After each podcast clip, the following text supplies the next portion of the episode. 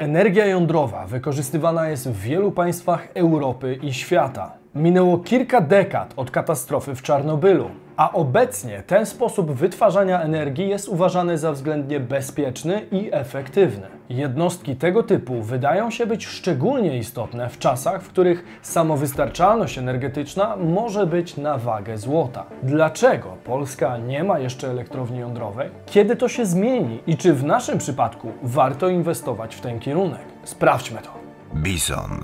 Włączeni do świata biznesu i finansów. Cześć, tutaj Damian Olszewski i witam Was serdecznie w programie Praktycznie o pieniądzach i analitycznej serii Bizon. Witam wszystkich bizonów, a dzisiaj przygotowałem dla Was kolejny odcinek o podkategorii tematycznej hashtag B E P o bezpieczeństwie energetycznym Polski. Przy okazji dziękuję Wam za niemal dwa miliony wyświetleń poprzednich odcinków tej serii na kanale. Energia atomowa to temat, który nie pojawił się w naszym kraju od wczoraj, tylko jest wałkowany od wielu, wielu lat. Zastanówmy się zatem na początek, dlaczego Polska nie ma jeszcze elektrowni jądrowej. Koncepcja budowy elektrowni jądrowej w Polsce pojawiła się już w latach pięćdziesiątych ubiegłego wieku. W tysiąc dziewięćset pięćdziesiątym piątym roku utworzono Instytut Badań Jądrowych, ośrodek naukowy zajmujący się inżynierią jądrową, badaniami nad jądrami atomowymi, a także nad wykorzystaniem procesów jądrowych w gospodarce. Niedługo potem rozpoczęto prace koncepcyjne nad budową pierwszej elektrowni jądrowej. Zgodnie z założeniem miała ona mieć moc około dwieście pięćdziesiąt megawatów i znajdować się w okolicy ujścia rzek Bug i Narew. W tysiąc dziewięćset siedemdziesiątym pierwszym roku podjęto uchwałę o budowie elektrowni jądrowej nad jeziorem Żarnowieckim we wsi Krotoszyn.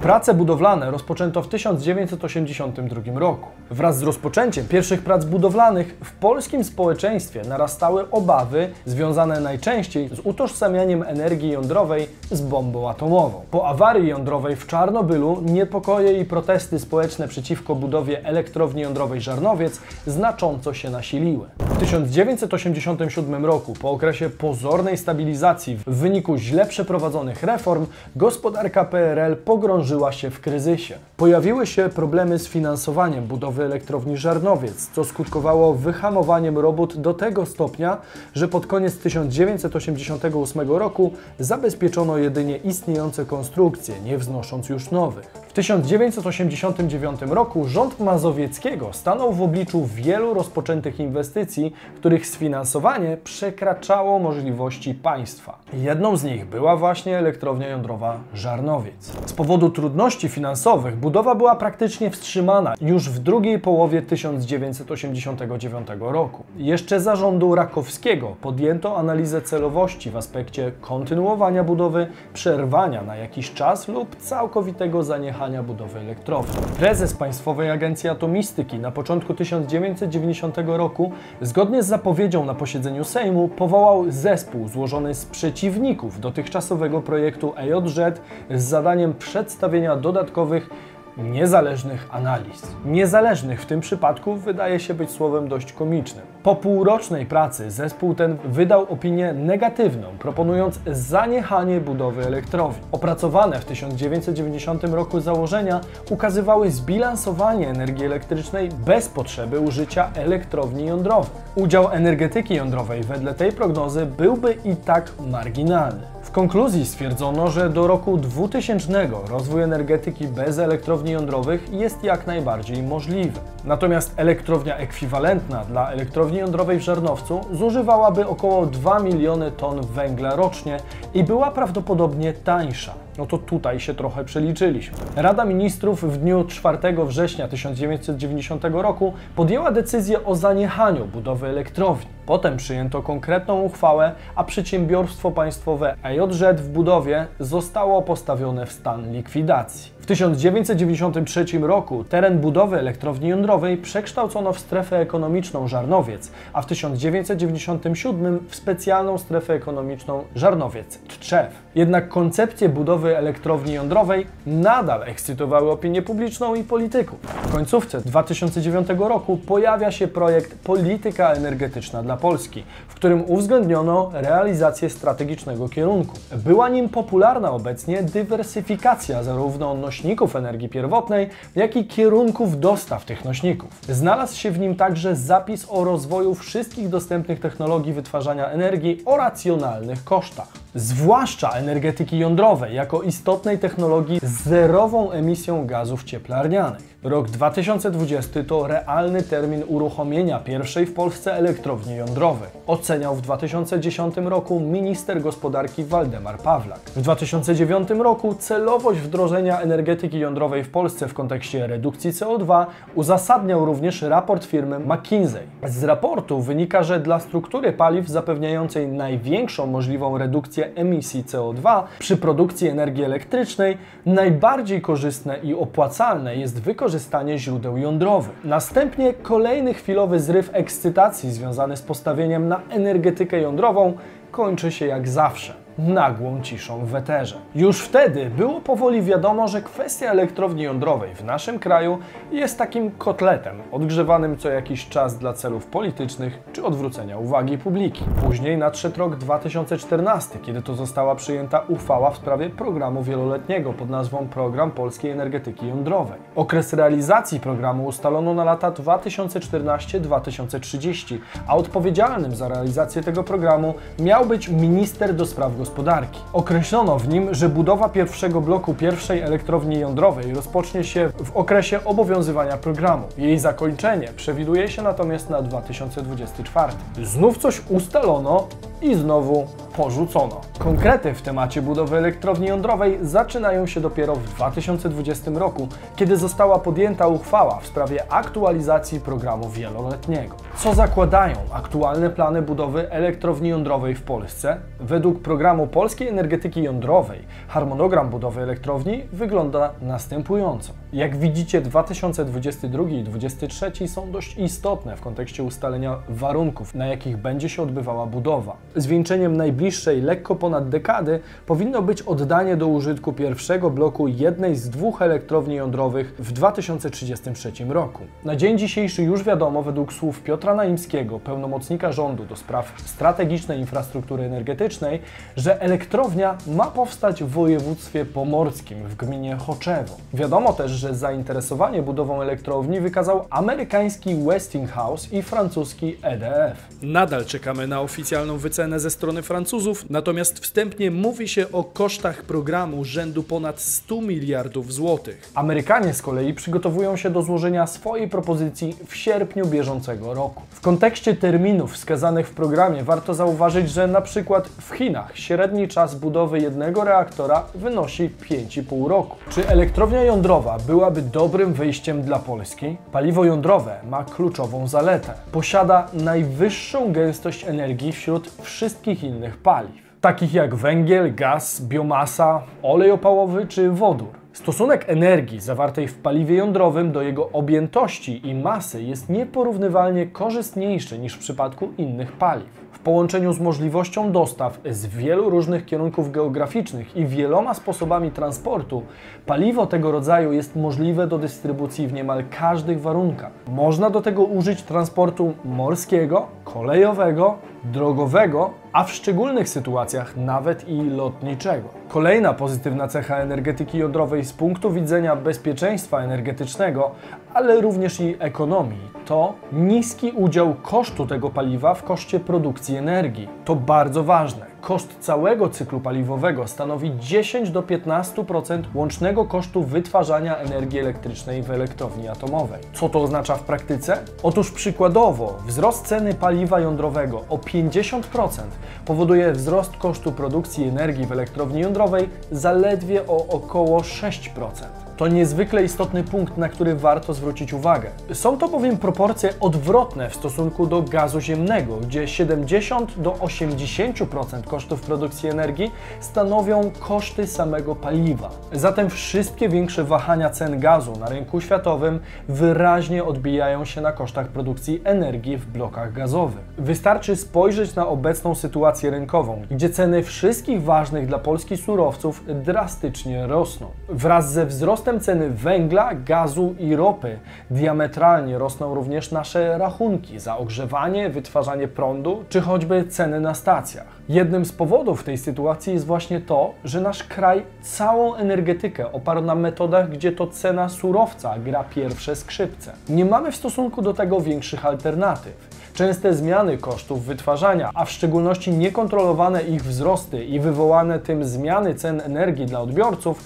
są skrajnie niekorzystne dla gospodarki. Uniemożliwiają one długofalowe planowanie inwestycji przedsiębiorstwom i hamują rozwój gospodarczy. Przedsiębiorcy nie wiedzą, jak potoczą się dalej losy rynkowych ubytków, na przykład w przypadku nagłego braku węgla z Rosji. A odbiorcy indywidualni martwią się choćby olbrzymim wzrostem cen na ekogroszku. Pytanie, czy chcielibyście cały odcinek o węglu w Polsce, bo tam dzieją się również niezłe cuda poza naszymi oczami. Dajcie znać w komentarzu. Wdrożenie energetyki jądrowej będzie działało stabilizująco na poziom cen energii elektrycznej na krajowym rynku w perspektywie co najmniej sześćdziesięciu lat. Energetyka jądrowa ma także zalety środowiskowe. Mowa przede wszystkim o braku bezpośrednich emisji C O dwa podczas pracy, a także braku emisji innych szkodliwych dla środowiska i zdrowia ludzi substancji. Większość obecnie pracujących elektrowni jądrowych ze spłaconym kapitałem charakteryzuje się kosztami na poziomie osiemdziesięciu do stu dwudziestu złotych za megawattogodzinę. Koszty te uwzględniają już koszty inwestorskie, a także koszty bilansowania. Czy energia jądrowa się opłaca? Istnieje wiele metod obliczania i porównywania kosztów projektów energetycznych, ale najszerzej stosowaną jest uśredniony koszt energii, tzw. L C O E. Najważniejszy czynnik wpływający na L C O E energii jądrowej jest koszt kapitału przy budowie elektrowni jądrowej. Koszty paliwa, eksploatacji i konserwacji oraz remonty są zwykle niższe niż w zwykłych elektrowniach. Według danych Międzynarodowej Agencji Energii za rok dwa tysiące dwudziesty średni koszt wytwarzania energii elektrycznej L C O E wynosi w elektrowni węglowej osiemdziesiąt osiem dolarów za megawattogodzinę, w elektrowni gazowej siedemdziesiąt jeden dolarów za megawattogodzinę, przez farmę wiatrową sześćdziesiąt pięć dolarów za megawattogodzinę, fotowoltaika to koszt dziewięćdziesiąt cztery dolarów za megawattogodzinę, elektrownia wodna sześćdziesiąt osiem dolarów, a elektrownia jądrowa zaledwie trzydzieści dwa dolary za megawattogodzinę. Warto zauważyć, że koszt wytwarzania energii elektrycznej został obliczony na podstawie danych dostarczonych przez krajowych operatorów elektrowni na świecie i bez uwzględnienia przyszłych wzrostów kosztów tzw. kredytów węglowych. To jedynie zwiększy koszt w innych elektrowniach. Z tych danych jasno wynika, że nawet dzisiaj energetyka jądrowa nie ma konkurentów pod względem kosztów wytwarzania energii elektrycznej. A jeśli weźmiemy pod uwagę, że oprócz samej energii elektrycznej elektrownie jądrowe mogą również wytwarzać ciepłą wodę do ogrzewania domów i brać udział w produkcji wodoru, to inne źródła nie mogą z nią konkurować również pod względem uniwersalności. Jakie kraje korzystają z energii atomowej i jak na tym wychodzą? Obecna sytuacja na Ukrainie jest dobrym przykładem na to, jak wielkie znaczenie mogą mieć elektrownie atomowe dla zapewnienia ciągłości dostaw energii dla gospodarki. Gdy w połowie dwa tysiące czternastego roku tzw. prorosyjscy separatyści zajęli kopalnię węgla w Zagłębiu Donieckim, większość ukraińskich elektrowni węglowych przestała pracować z powodu przerwania dostaw paliwa. Całkowitemu blackoutowi i katastrofie gospodarczej zapobiegły cztery elektrownie jądrowe z piętnastoma reaktorami jądrowymi, które do tej pory wytwarzały prawie połowę energii elektrycznej w tym kraju. Intensywny rozwój energetyki jądrowej można uznać za jeden ze sposobów walki z globalnym ociepleniem. Według badań dzięki elektrowniom jądrowym w Europie co roku unikamy emisji siedmiuset milionów ton C O dwa do atmosfery.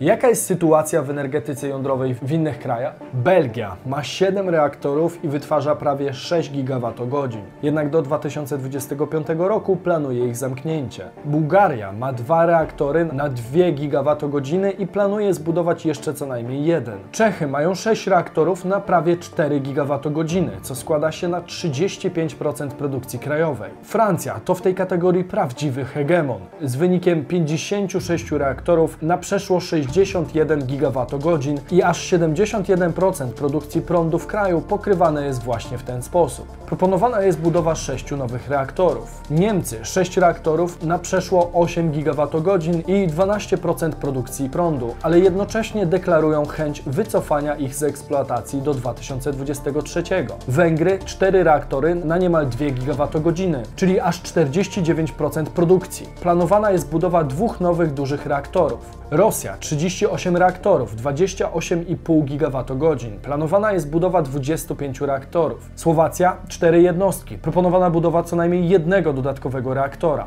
Ukraina piętnaście reaktorów i aż pięćdziesiąt cztery procent wytwarzanego prądu. Stany Zjednoczone dziewięćdziesiąt dziewięćdziesiąt trzy reaktory i planują zbudować jeszcze dwadzieścia. Wielka Brytania piętnaście reaktorów i zaplanowana budowa jeszcze czterech. Chiny z kolei mają czterdzieści osiem reaktorów i planują budowę jeszcze stu pięćdziesięciu w kolejnych latach. Indie dwadzieścia trzy reaktory i osiem w budowie. Co ciekawe, nawet na Białorusi udało się postawić jedną jednostkę atomową.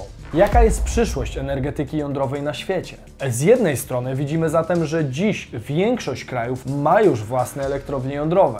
Z drugiej zaś strony widzimy też różne podejście do ich przyszłości. Polska nie zbudowała jeszcze nawet jednej, a niektórzy zastanawiają się już nad powolnym zamykaniem tego interesu. Możemy zauważyć, że giganci gospodarczy jak U S A, Rosja i Chiny planują tylko zwiększać udział energetyki jądrowej. W przeciwieństwie do tego Niemcy planują na przykład wprost rezygnację z energetyki jądrowej, a Francja planuje zmniejszyć jej rolę w miksie energetycznym. Pytanie zatem, co powinniśmy w tej kwestii zrobić? Czy Polska powinna wybudować elektrownię jądrową? W mediach i internecie można znaleźć wiele różnych wypowiedzi polityków, ekologów i ekspertów na ten temat. Panie doktorze, czy Polska potrzebuje dzisiaj atomu? Zdecydowanie tak i to można powiedzieć, że nie dzisiaj, ale potrzebujemy go, mówiąc tak w przenośni, od wczoraj. I to na, można powiedzieć, że na już, choć doskonale wiemy, że ta budowa y, będzie trochę trwała. Wypowiedzi wokół budowy elektrowni jądrowej słyszymy w zasadzie od wczesnych lat dziewięćdziesiątych. Problem w tym, że od tamtych czasów nie zbliżyliśmy się choćby o krok do celów, które deklarowały różne programy państwowe, przeobrażając się jeden po drugim. W tym odcinku świadomie nie poruszam kwestii dyskusyjnych, jak na przykład korupcja czy odpowiedzialność polityki i różnego rodzaju lobby za taki stan rzeczy. Wy jednak możecie śmiało napisać w komentarzach, jakie według Was są powody takiej opieszałości pomimo deklaracji. Rok dwa tysiące dwudziesty drugi będzie bardzo ważnym rokiem dla atomowej przyszłości Polski. Jeśli w tym roku nastąpi kolejna zmiana planów na drodze do budowy elektrowni jądrowej, to z dużym prawdopodobieństwem nie zobaczymy jej nawet w planowanym dwa tysiące trzydziestym trzecim roku. Za kulisami została też kwestia finansowania polskiej nauki, która mogłaby być tutaj fundamentem i nie musielibyśmy wtedy zlecać badań wielu zagranicznym firmom. Energia jądrowa wymaga trzech rzeczy: silnej woli politycznej, nauki i czasu. Pytanie, czy tym razem wszystkie zmienne się ze sobą w końcu zgrają? A Wy, jak uważacie, czy Polska potrzebuje energii atomowej? Dajcie znać w komentarzu. Jeżeli natomiast podobał Wam się ten film i chcielibyście wiedzieć, jakie będą dalsze losy elektrowni jądrowej w Polsce, to warto subskrybować kanał czerwonym przyciskiem na dole. Wiernych widzów jak zwykle proszę o pozostawienie komentarza hashtag bizon i do zobaczenia w sobotę i niedzielę o piętnastej. Cześć!